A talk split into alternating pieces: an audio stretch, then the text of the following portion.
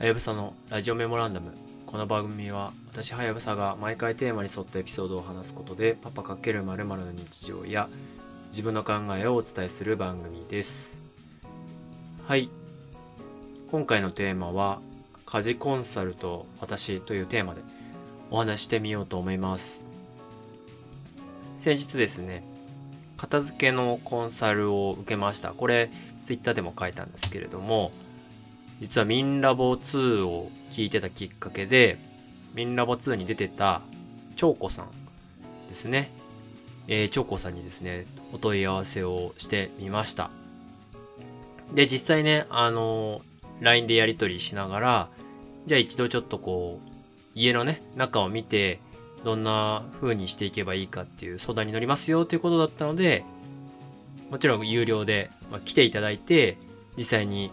部屋を一通りね、見てもらって、こういう風にしたらいいですよっていう、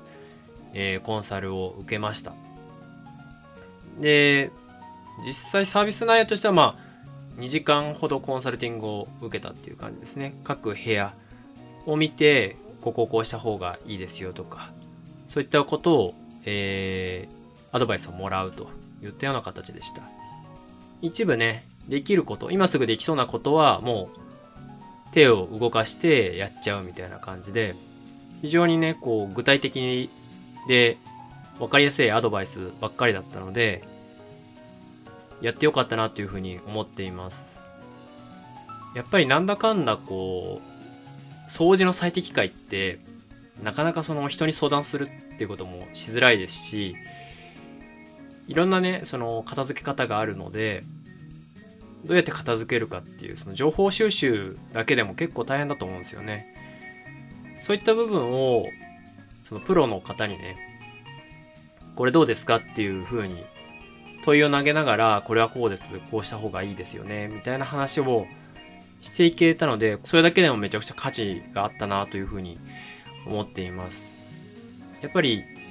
いろんなね、お宅に伺って、どういう片付け方をしているかとか、そういうインプットがあって、情報が豊富なのでね、持っている情報がとても多いので、そういうプロの方からね、フィードバックをもらうっていうことだけで、ものすごい納得感があったなというふうに思いましたし、やっぱり自分で調べなくてよい、大体の方向性が見えてくるっていうところが、めちゃくちゃ良かったとこだなと思っています。ということで、ま、うちの課題としてはですね、その、エリアを決めて、どこに何があるかってことが分かりやすいようにグルーピングするっていうところが、目下の課題だったので、まあ、それをですね、しっかり意識しながら、うまくね、スペースを活用して、収納を活用していきましょうっていうような話をもらいました。まあ、これでね、あとはやるだけになったので、育休が終わる春に、ね、なるまでには、ある程度片付けられたらいいなというふうに思っています。で、今回あと思ったことは、そのマーケティング視点で言いますと、ポッドキャストを聞いてから問い合わせをしたっていうフローなんですよね。で、実はこのポッドキャストを聞いてから問い合わせをするっていうことに、非常に安心感というかですね、信頼感を持った上で問い合わせしたなっていうふうに思いまして、やっぱりですね、ウェブサイトで見るだけだったよりも、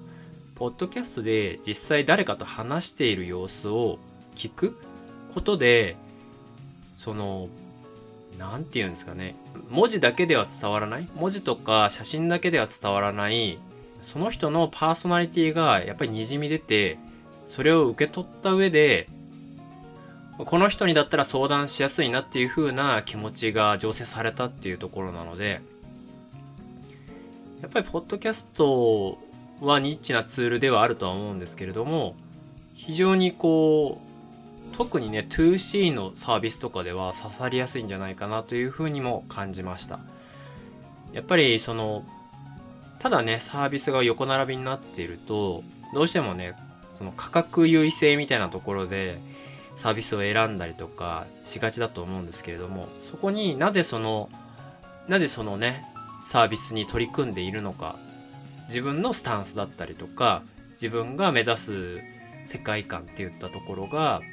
分かっているだけであこの人の考え方に共感できるのでその人に相談しようみたいな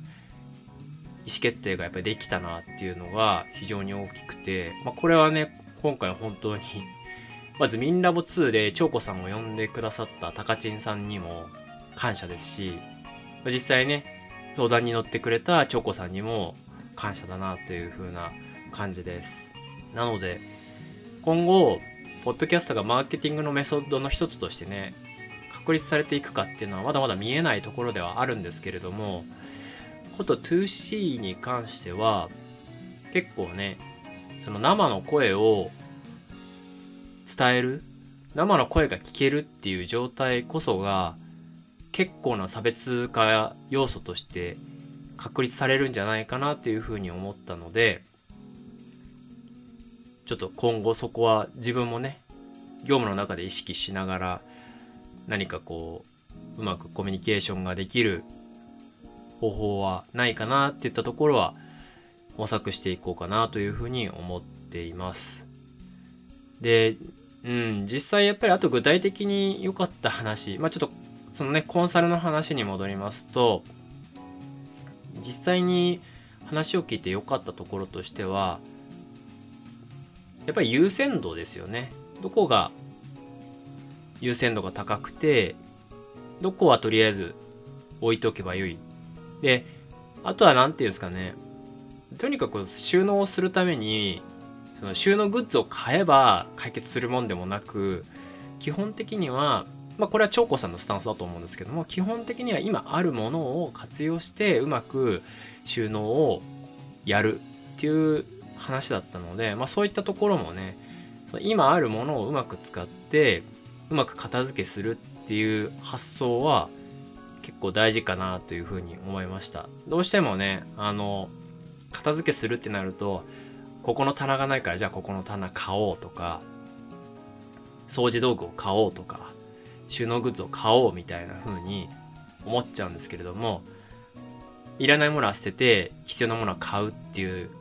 やり方も一つあるんだけれども、今あるものをうまく活用して片付けを効率化していくってこともできるはずだっていうのは、まあ、確かにそうだなっていうふうに思ったのでそういったところも含めてですねうまくちょっと片付けをしていければいいなというふうに思いましたはいということでこれは勝手に僕が PR してるだけなんですけれどももしね興味があれば長子さんの